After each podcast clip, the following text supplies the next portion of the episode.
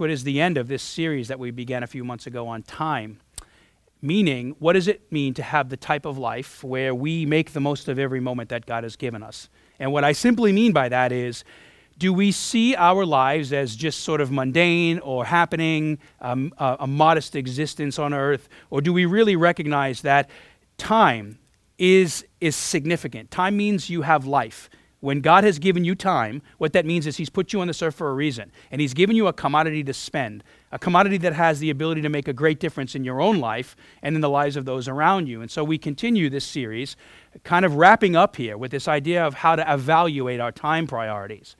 All of these messages have been recorded and are online. This is certainly a standalone teaching, so you don't need to have listened to those other teachings to, to benefit from this. But I certainly want to encourage you that they are building upon each other. So there's some great things that you can derive from those truths if you need to back listen to them. So I'd encourage you to do that. But for today, we're going to take sort of everything we've spoken about and tidy it up into this, this action step that I'll leave you with here at the back end of our message. And I want to share with you on the front end of this a story. It's a true story. It's one I shared with you about five years ago because I think it's the most significant way that I can explain what it is we're trying to talk about today. And it's a story that revolves around my mother, who was a, a great mom uh, made incredible sacrifices for my brother and I growing up. I was raised in what's now known affectionately as the latchkey generation. Essentially, at sixth grade or so, uh, our parents were working nonstop, and we sort of raised ourselves for the better part of adolescence.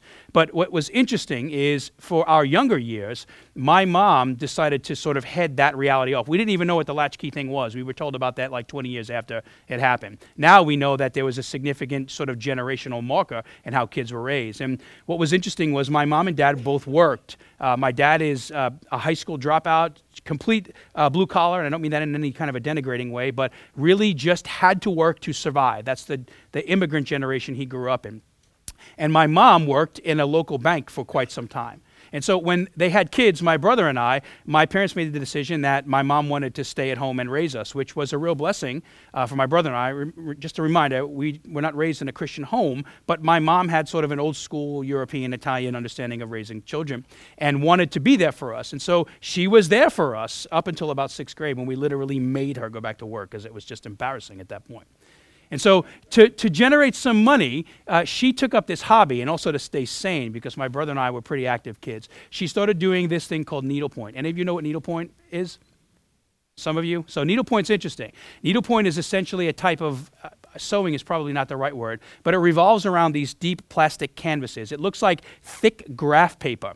And you, based on what you're trying to knit, you can create all these designs and patterns. It's, it's sort of like a an embroidery type of art. And so she just picked this up as a hobby. And actually, it turned out that she was pretty good at it. And so good that she started selling this stuff and people were buying it. And so this hobby became like a little side job as she was raising us. And what was funny is, is I would watch her stitch that stuff all night long. And lots of things stood out. I mean, she was working nonstop on that thing. But there was an interesting contrast in the front of what a needlepoint looks like and the back of it. So when you look at a completed needlepoint, the front side is actually a, it's an intricate web of stitches and colors and loops and knots, things going all over themselves. And before you know it, there's an image, whatever the image is you're trying to depict. But if you turn the needlepoint over on the back side, there is this complete mess of knots and strings. All your colors that are moving around in the front require you to do all of these sort of mechanical maneuvers on the back end. And so if you were to pick a needlepoint up from the back side of it, it looks terrible. That's just the bottom line of it. But you're not supposed to view needlepoint from the back side of it. You're supposed to view it from the front side, where there is some kind of a pretty or beautiful, or we might even say purposeful image. What you looked at, where you looked, determined the significance of the actual work. From the bottom, it was a mess, but from the top, a clear image. And the connection I want to make here is that our time is a lot like needlepoint. We've talked a lot about time over these past eight weeks, particularly how it can be the greatest asset in our lives, one of them, anyways, or it can be the kind of thing that stresses us beyond belief. It can be the kind of thing that we flourish in. That's what time is for. God has designed us to flourish in our daily activities, in our work, with our families, with our friends. Anything we're doing, we're supposed to have a, a meaningful sense of joy and purpose in that. That's one way we can spend time. The other way we can spend time is by having a, a rampant busyness problem where time is not a tool that serves us, we serve it. We, we bow down before the tyranny of the urgent. And the point I'm trying to make here is that the way you look at your time, the way we look at our lives, we're probably viewing it from one of these two angles. Some of us can look at our lives and we think, man, there's a pretty beautiful image in my life right now. Things are good and smooth, and my affairs are in order, and I don't really feel stressed out. Things are great. Maybe we're seeing the needlepoint of time from the front side. But for some of us, time feels like a, a, a series of disjointed knots. It's random strings going everywhere, and we might even feel, if we can only see the backside, that it's getting us nowhere. Here's the challenge with thinking like this. And I want to say if you're in the front side of the needlepoint right now, count your blessings. If you're on the backside, pray for grace. But it is inevitable that at some point in our lives, those images will sort of, you know, they're going to rub shoulders with each other. We're, we're never perfect in our time. There are seasons of life that are more stressed than others. But from God's perspective, what we have to know is that it doesn't have to feel this way. Because the truth is, is there is a needle point for every one of us. God is always stitching a good and beautiful and perfect picture of our lives. Here's a great example of this. Today we remember the, the, the coming of Jesus into Jerusalem as he's looking to the cross, eyes fixed on the cross. He enters Jerusalem, celebrated a king, and crucified a peasant in about a week's time. And that's another example of what I'm talking about today until the resurrection took place and people understood about the nature of it, what it meant, it looked like a series of disjointed knots. We know where the disciples were, fearing for their lives, right? Everything is out of sorts. At least from our perspective, it was. But from God's perspective, something really amazing was happening. He was completing a pretty beautiful picture in the life of his son Jesus that would give us the capability to have eternal life, a meaning and purpose on this life, in this life and for the next. And so that's why this idea, this fact that God sees the big picture in our lives and wants us to also, is timely. It's really timely that we speak about this on Palm Sunday. Because one of the main reasons Jesus went to the cross is so that we could find a more meaningful existence in God in every area of our lives. The one we talk about today is our time. And what I want to say here is the way you tap into that existence, the way you grow in that meaningful purpose, is by understanding how to live your life for Jesus Christ. It's by recognizing time was given to us as a commodity, as a gift. And when we get beyond the knots, when we desire when we know the knots are in our lives, but they're doing something or creating something more purposeful and meaningful, it can change the way we see our lives. And it can also help us to establish clear time priorities. And that's what I want to talk about today. When you understand there is purpose for your life and meaning for your life, it significantly, significantly increases the chances of us actually beginning to determine what it is we need to be doing with our lives. Because remember, how we spend our time dictates what our lives look like in this life and the next. This leads me to the first and the only real truth I want to share with you today. We'll unpack it for the entire morning. When we talk about time, the summation of everything I have said is that there is definitely a certain way God wants you to use your time on this earth. He is not up there seeing knots. He has painted an image for us that He wants to see fulfilled in our lives. He has a purpose and a meaning for us in every area of life. And every area of your life is affected by the way you use your time.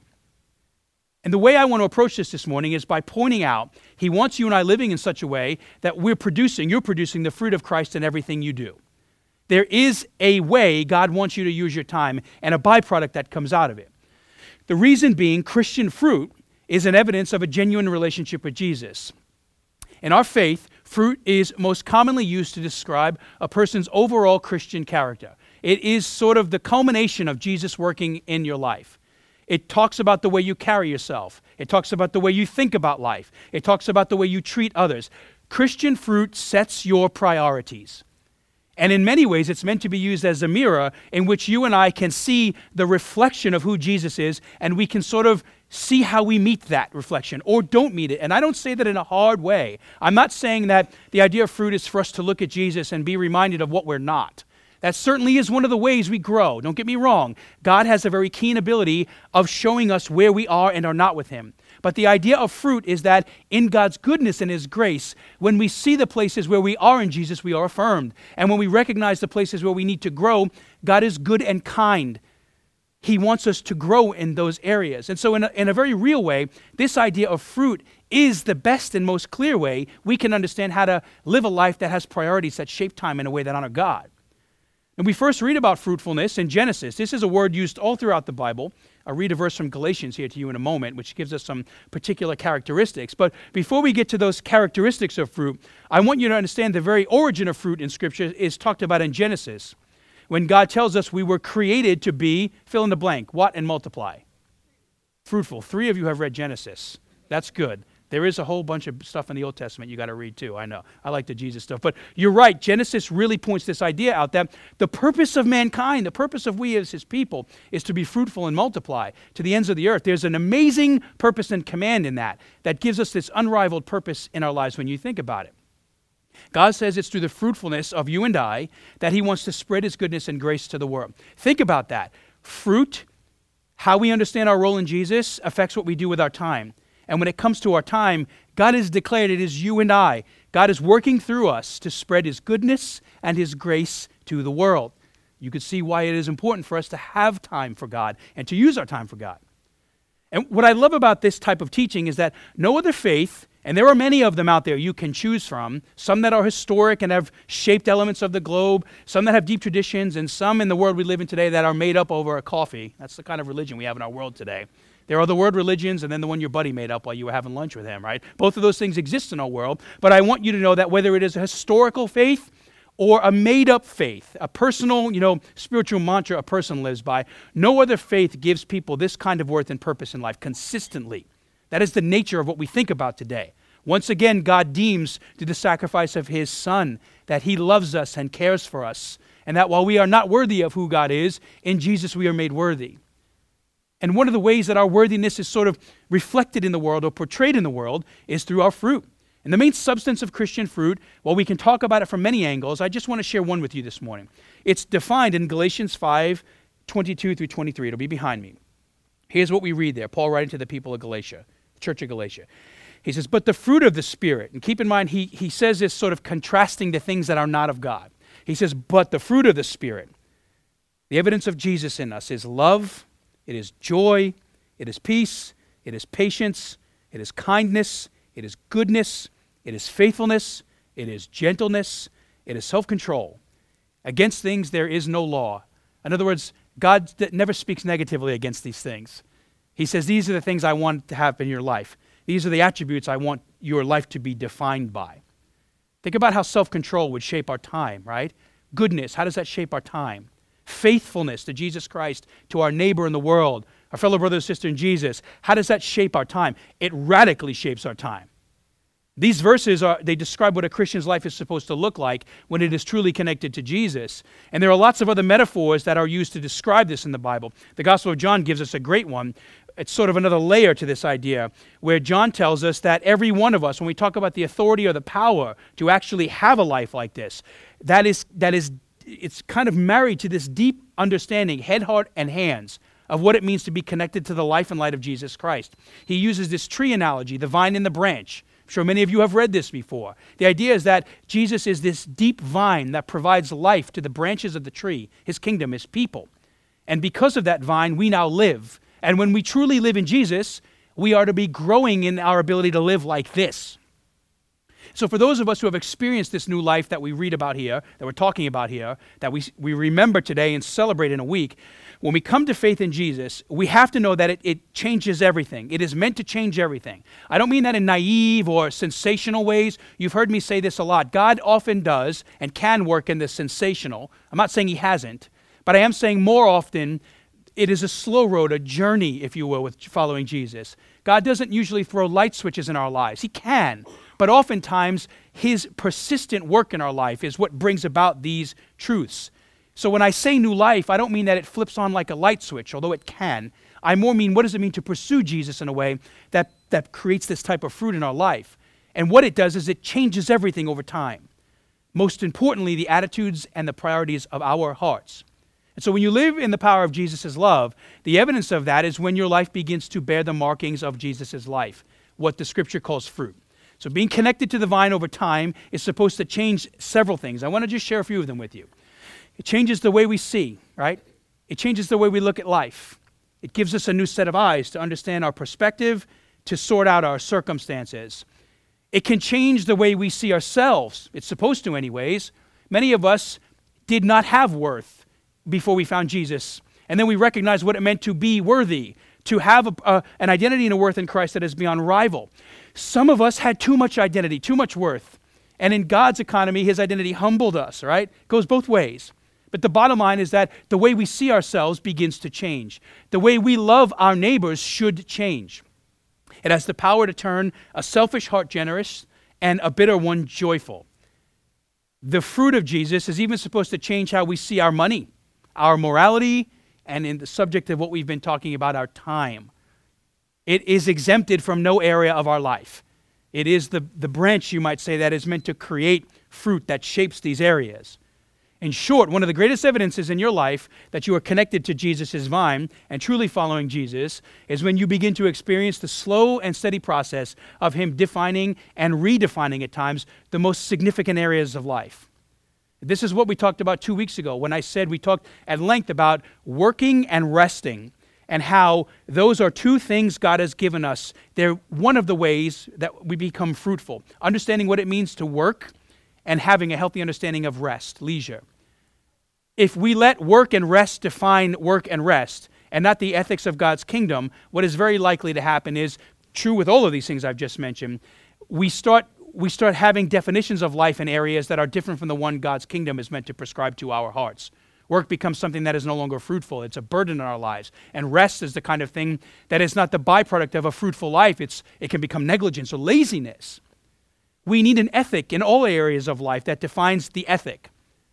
And what that simply means when we talk about Christ, his fruit, and the cross here in a week is that the Christian life is simply a, it's a journey to rethrone Jesus as the king of our lives in the areas where we don't have him as the king. So, I want to make a connection here. Why is it that we are talking about producing fruit in a series aimed at helping us to be wise with our time? What is the connection with fruit and time? Well, there are a few, but I want to make a, an important point right now. Hear me here. If you've come in here discouraged about this, you need to hear this. The ability to produce fruit is a great hope to those who want to see change in their lives, but feel like they can't do it on their own. And that's often what happens with a time issue. Is sometimes it can be so overwhelming that we lose heart, that we, we feel like there is no capability to, to manage the circumstance. It is the tyranny of the urgent. Life owns us, we don't own life. Here's why it is important to know that this idea of fruit is such an immeasurable hope for us. It shows us that a person wanting to have a major area of their life redefined. If you've come into this room saying, Man, there's some things in my life that I wish would be different. There are some attitudes in my heart that I wish would be different, but it's been a really hard road. Sometimes it seems impossible to see or experience change in those areas. What this teaches us is that you do not carry within you a naive hope about that actually happening. On the contrary, your heart is trying to claim a real promise that God has made to people to restore them to the way they were meant to be. So I want you to hear me here. Your desire to be wise, which was how we began this series, applying, understanding, and applying the wisdom of Jesus to all areas of life. Your desire to be wise when it comes to, to tackling the issue of busyness or, or time, it might seem surface level, like a time management issue. But for the Christian, it's much deeper than that. What you and I do with our time is dictated by the priorities of our heart. And so to see a change in time requires there to be a change in the heart. And to have a true change in the heart, it requires there, according to the scriptures, it requires that we have a God that is for us, who is willing to labor for us on that behalf. And I want you to know that the cross teaches us that that is the posture God has before us. So time is much more than just time and producing fruit in your time, loving God in such a way to where you are fruitful and multiply. You, you make disciples. You raise men and women, children, to grow in Jesus Christ. That is an evidence of a desire to do something good for God with your time. It is an evidence of fruit. And an evidence of fruit is the reality of Jesus working in your life. It is an evidence of your heart beginning to dethrone a lie you've chosen to believe about working and resting. And it, it shows a true desire to rethrone Jesus in that area. And I personally think that that is awesome. Because what it does for me is it gives me hope on the days where I look at things I want to see differently, but feel like I cannot bring them about. There is a power and humility in that.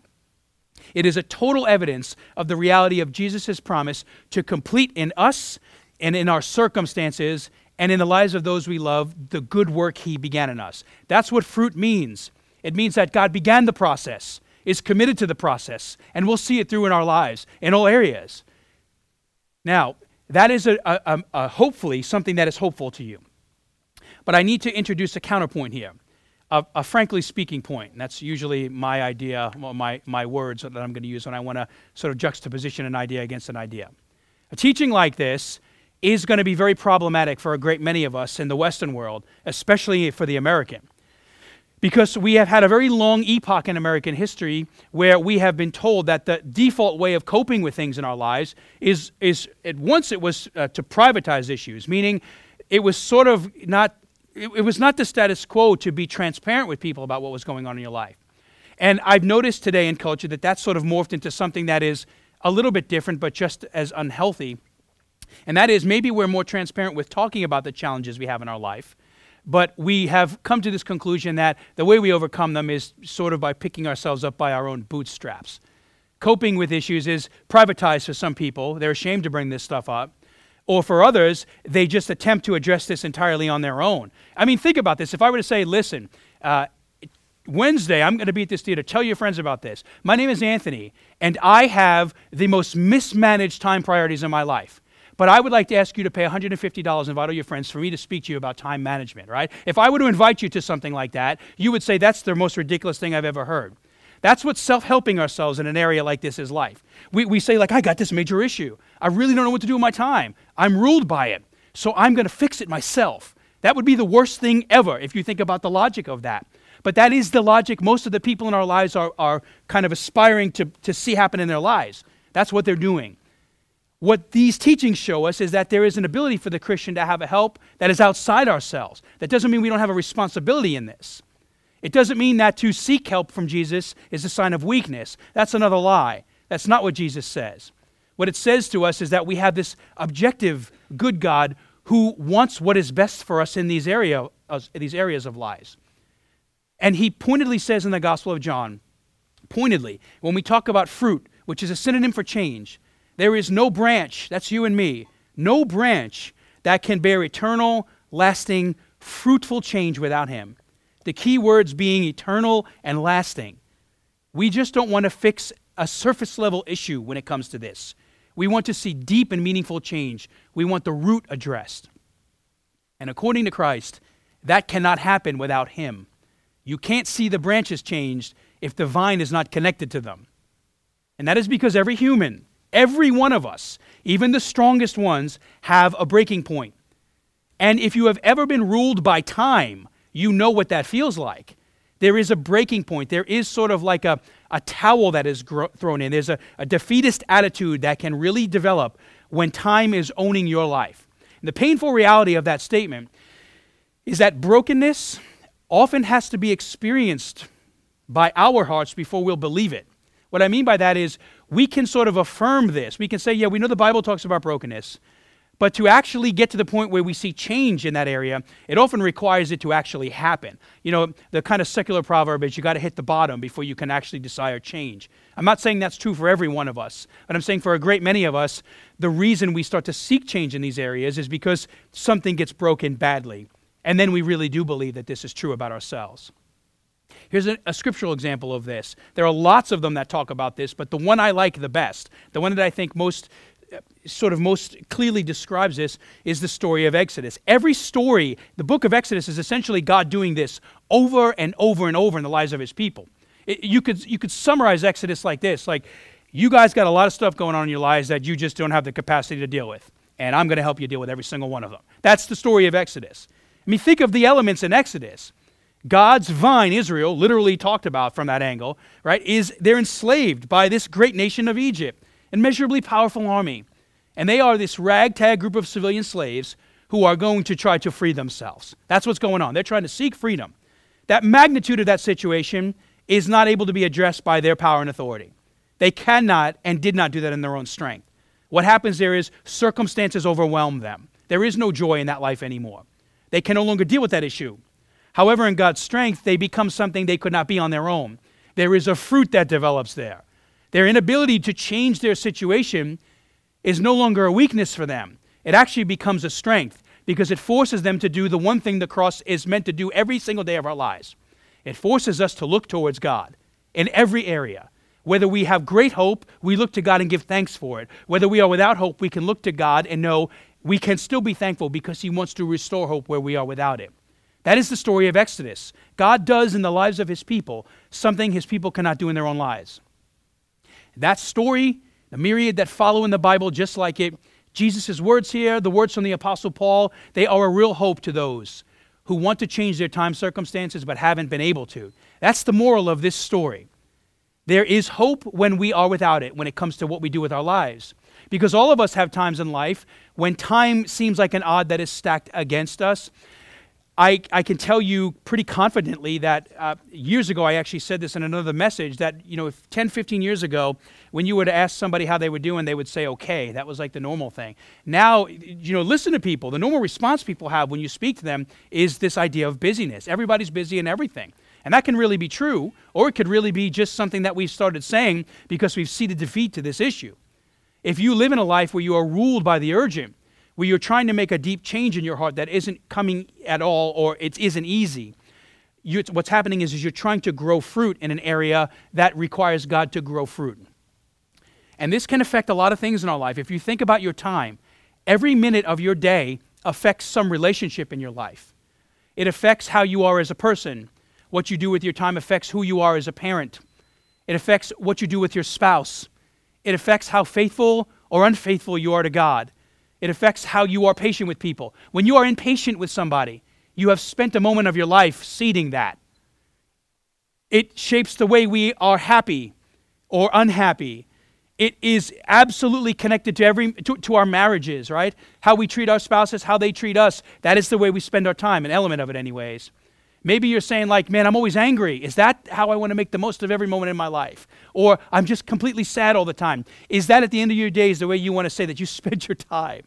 Maybe you're here saying, No, I don't want to spend my time like that. I just want the raging seas of time to be like a flat, glassy sea. I'd like them to be like the inlet on a calm day, not the day all of you want to go out and surf and that craziness, right? Very different. One is like borderline death. It's complete tumult, it's absolutely tumultuous the way the waves look. And then there's another day where you can go out there and look at the waves and they just be completely tranquil. That's the part I'm talking about here. If this is you, ask yourself if the frustration you're experiencing is really because it's a, it's a business or a time issue, or is this really, at this point in your life, uh, it's a situation where you're disconnected from the grace of Jesus? You're going to celebrate Easter and forget what it actually means. The promise of change in our lives, the promise to grow in our lives, is fueled by the authority and the power of, of Jesus. A meaningful life, I think a baby just said yes. That was awesome. You guys need to get down with that program. Don't make that baby leave. Bring that baby up here. it's so true. This, this is an incredibly true statement. Our change, our fruit, is a grace from God. That doesn't mean we don't have to work at it. That doesn't mean we don't have to pray about it. It doesn't mean we don't have to have accountability in these areas. It just simply means the heavy lifting should be put in the lap of God. Now, this raises an interesting question. Uh, what responsibility do we have in that process when it comes to our time? Well, if you want to produce fruit, you must know it never grows on a tree that is cluttered. You think about this when it comes to the nature of, of, of pruning. So you have to ask for Jesus' pruning wisdom. And this is why I talked about pruning at the back end of this and at the front end of this series, because we talked a lot about having Jesus' wisdom in our lives first, knowing Him in the Scripture, being around people that love God, praying to, to God, and actually having accountability. Wisdom is what shapes pruning. If we just start pruning without wisdom, we are likely to create new problems in our life. And I will revisit, anytime I talk about pruning, I talk to you about my lemon tree. This picture will be behind me here in a moment. It's an interesting thing to talk about, okay? So uh, I have a lemon tree, and it has been in our yard now for seven years, and I've joked about it in the past. It's never really produced fruit well up until a few years ago. And then since that, we produce so many li- lemons when it actually comes to fruition that we, we start passing them out here at church. It's kind of like a running joke this lemon tree here. But what's interesting about the lemon tree is about three weeks ago, I was sitting in my yard and I noticed this. I'd never seen this before. I guess this tree does this every year. I just don't look at it enough to appreciate it. But I noticed that that green tree had all these white buds on it, and my, my yard started feeling like, uh, smelling like a, a, a lemon field. I mean, it was pretty awesome. It was sort of an interesting thing to look at because I was beginning to see a tree after coming out of a season of dormancy which is sort of what we've been talking about here. Like time can feel like it's killing us, right? When you look at a tree during the winter, it often looks like it is lifeless. Nothing is going on, stuff is falling off of it. But as we get into spring, which is about this time here, right, the tail end of winter, the tree starts to wake up. Stuff starts happening at it. And I honestly, I grew up in a city where there was one tree on my block. I'm not joking when I say this. There was one tree on the block I grew up.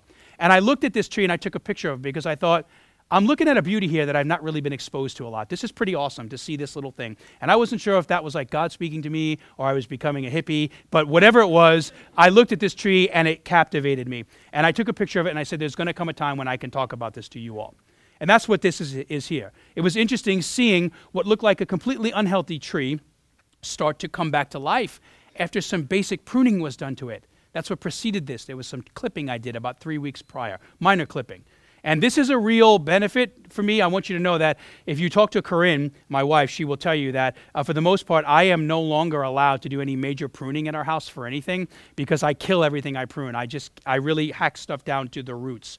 It mimics that scene in A Christmas Story when Ralphie's dad goes into the furnace in the basement. I don't know if you've ever seen that. But what happens is I, I get out there and for some reason I want to fight the tree, whatever it is I'm looking at. And I just hack it to pieces and likely need counseling for this. But I prune unhealthily. I prune without the wisdom of knowing what is going on here. And I've tried to change that so that this happens and we don't have to cut a tree down.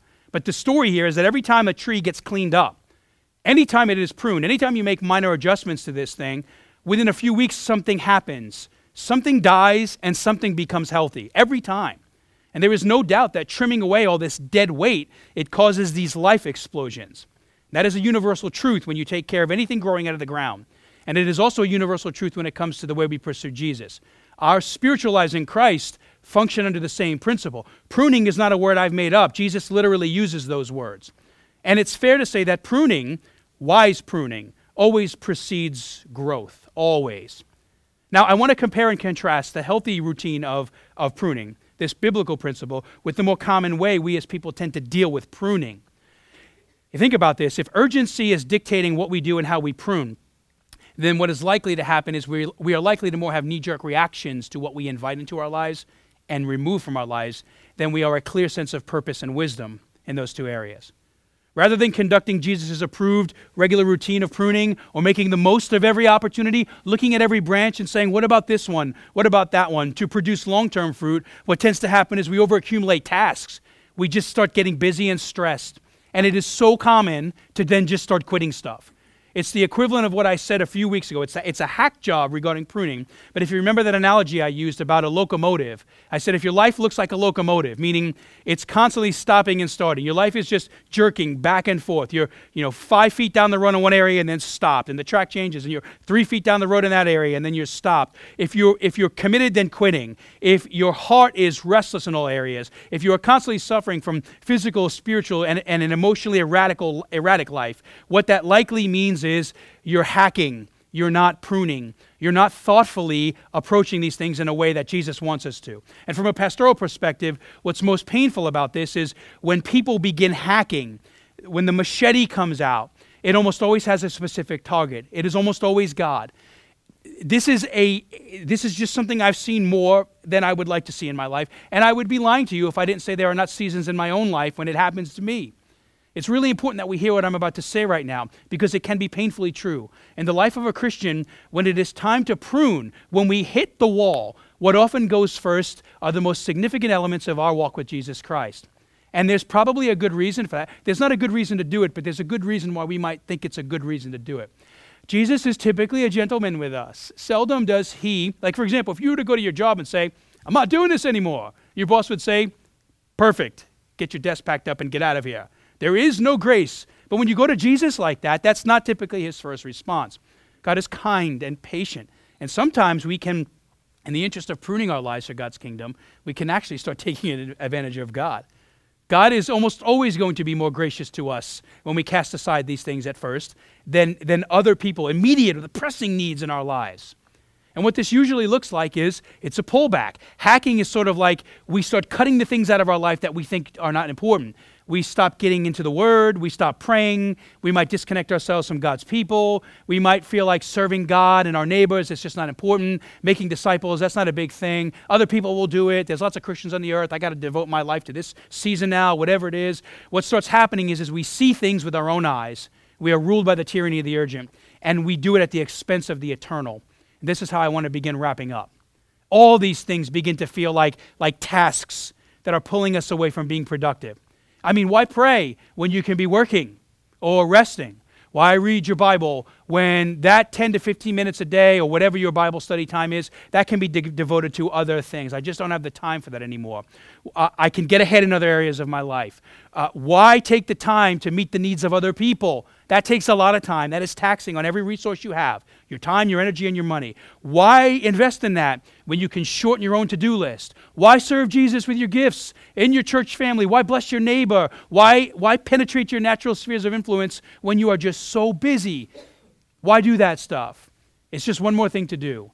What I would say is that rhythm in our lives is hacking, it's not pruning, and it likely will just lead to other issues. It creates a serious question that we have to answer. If we want to prune in wisdom, how do we do this? How do we avoid the hack? And how do we identify the hack when it, when it desires to rule our lives? Well, the first step in pruning your life with Jesus' wisdom is to see your time through the lens of eternity. That's what I want to say. This is truly where the, the beginning of this message meets the end of it. We have to see things through the eyes of Jesus Christ. We have to see life through eternal fruit. And I have said this before in this room. I want you to, if you want to do a study on time in the Bible, which I would encourage you to do, when it comes to time, on the, uh, under heaven, in the earthly perspective, most of us divide it up into minutes and hours. There's a metaphor the Bible uses here. But the Bible is always talking about it as days and years. The Bible is never talking about the immediate and the urgent. It's not talking about us planning like, like out of knee jerk reactions for right now. That's not the way God encourages us to view our lives. If you think about those knee jerk reactions, most of us will get about 80 years on this earth. That is a blip in the economy of God's eternity. That's what the cross teaches us. And so we have to view this life from the perspective of God's eternal life. What we do now matters, and we have to see what we do now as a contribution to seasons of life. And here's why knowing this is important. The Bible never speaks about time from this perspective. The Bible doesn't say, like, manage your life based on the immediate, you know, respond to the urgent, invest your life in the temporal. Those are not teachings you'll find in the scripture. Rather, it is constantly encouraging us to have this more holistic understanding of time, to not disconnect our time from eternity. What we do today, what our decisions are right now, have eternal ramifications on our lives forever. And that is why the Bible is more concerned with teaching us to number days, not toil in minutes. Big difference. So, what does this mean? It means if you have entered this room today having this, this time issue, an urgency issue, you have to start recognizing that managing it that way is making an investment in the temporal, not the eternal. And I'm telling you, when you start thinking about the eternal, when you start thinking about your life and meaning and purpose from, from the blessing God has given you on this earth and the life He offers you after this earth, it's going to change things. That is going to give you some insight into what extracurricular activities you enroll your kids in. It's going to give you some insight into how much time you spend in front of a TV, how much time you spend sleeping, how much time you orient your life around work or leisure, how much time you spend loving and serving your God and your neighbor. None of these things that I have mentioned here are bad. There is nothing wrong with, with watching TV or extracurricular activities or sleeping. We have to do that or we'll go crazy. What I'm saying here is that we've got to be careful to not number our minutes in those things. Because then what happens is those things actually become detractors to the type of life God wants us to live. And when that happens, we just start simply jumping from those things to the other things. Life becomes a series of random events, and all we're trying to do is sort of leapfrog to the next one. There is no purpose or meaning in that.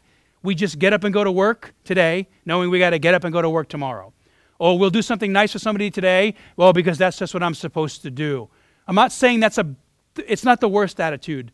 But if you do that long enough, what will happen is you'll get apathetic in those things. And you won't see fruit in those areas. You won't see God's glory in those areas. You're just going to start getting stuff done. And your life will take on this mode of apathy. God wants us to live our lives in a very different way. Think about our kids, our relationships. He wants us making eternal investments in those. And you can't do that if you don't make time for that. If God's not shaping your time, that won't be a priority because God wants all those people we're connecting with, whether they're in our living rooms or our workplaces or our schools, those people also have a command God wants to write on their hearts to be fruitful and multiply.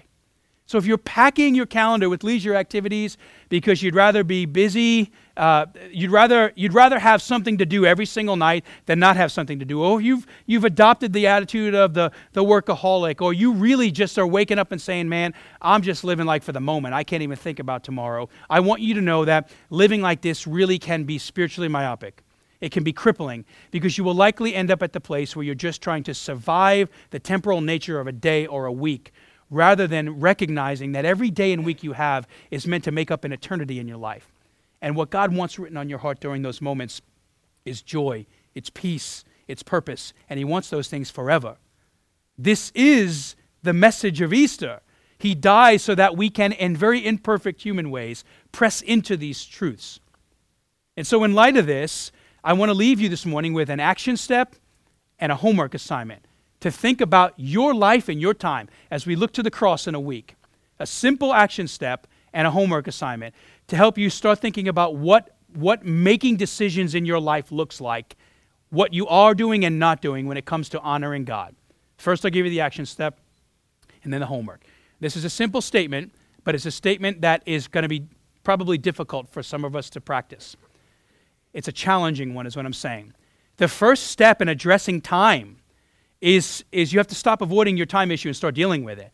At some point, if you've been listening to these teachings for eight weeks and you still are waking up stressed every day, or you have somebody in your life who's waking up stressed every day, at some point we have to stop the listening and start dealing. The listening has to shape an action.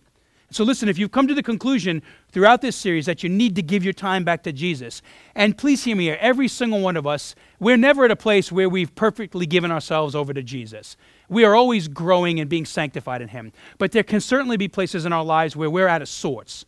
So, if we've come to this, this place where, where we're out of sorts, where we're living in the urgent, you, you just can't think about hours and days because you just are, you're overcome by your minutes.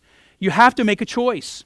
You have to go to Jesus and say, I want my life back, and my life is in you. Get me back to that, to that vine. Plug this branch back into that vine. Ask Jesus to be the Lord of your time again, and trust that He wants that for your life more than Him. Do not pursue this journey on your own. Let His grace and His goodness, let Him take you by the hand and move you in that direction. If you're seeing your life like a knotted mess of needlepoint, and you're not seeing a, a, a canvas, an image of beauty for your life, if you feel like you're driving places but never arriving anywhere, if you don't have a purpose in your life, ask God to help you see your life from His eternity. Begin praying about that. And know as you do, Jesus has got to be a part of that process. If you make a to do list today and decide what you're going to hack out of your life and invite into your life, I'm telling you, you will carry the problem over. Unless Jesus creates fruit, what will happen is you will end up with a new set of life priorities based on what matters to you most, and you will just wind up being ruled by those same things. You'll, you'll end up at the same busy, tyrannically urgent place with a different set of circumstances. That's why we need Christ's wisdom to shape this. Rather than getting to the place where your, your, your work and your rest is, is shaped by the priorities of Jesus Christ in your life.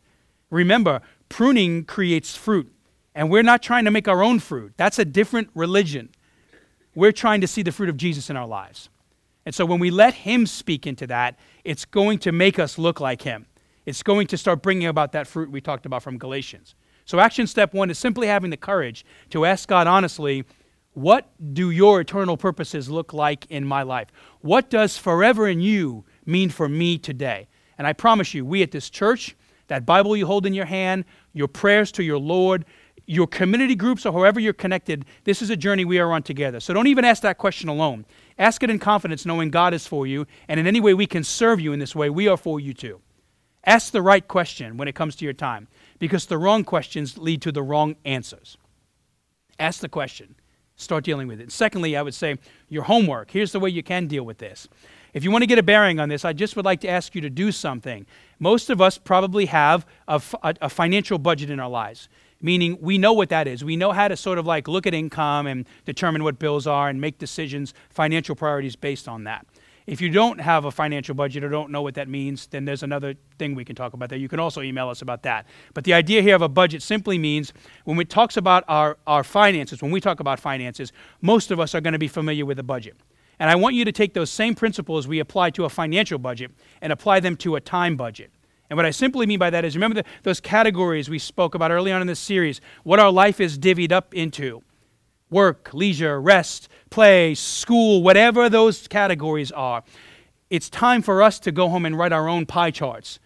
And I think you would be surprised if you sit down and actually start writing out on a piece of paper what it is you do with your time, you're likely going to start seeing things. You might, like in, a, in a, a, financial budget, you would say, man, I realize now why I have a, a, you know, increasing credit card debt.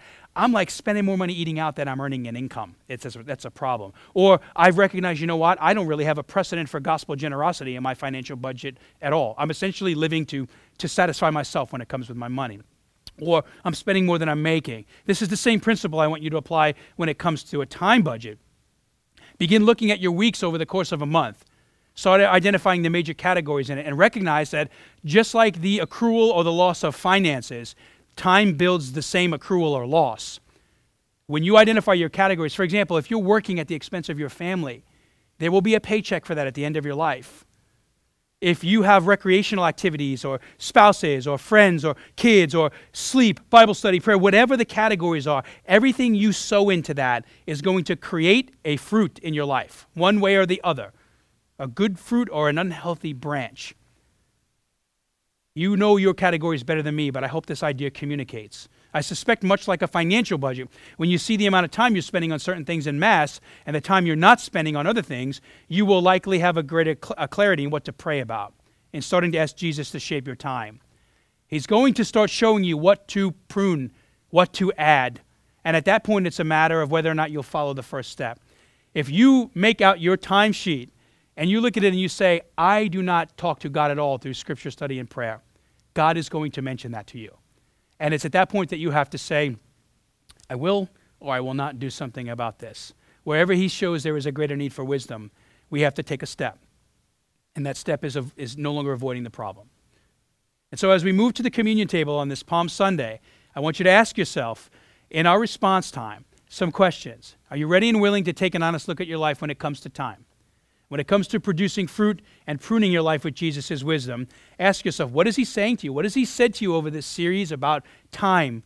What has he said to you about the way you live your life? What is he going to say to you in this week as we think about the cross? The cross is the greatest example of God making time for us. I mean, uh, it is a time, it is a moment in history that changed eternity. It changed the world forever. Our moments matter, every single one of them. And I pray that you will live in God's freedom and grace for every moment that He gives you for the remainder of your time here on this earth. Ask yourself, what is Jesus saying to you, and what is it you will do about it as He leads you this morning?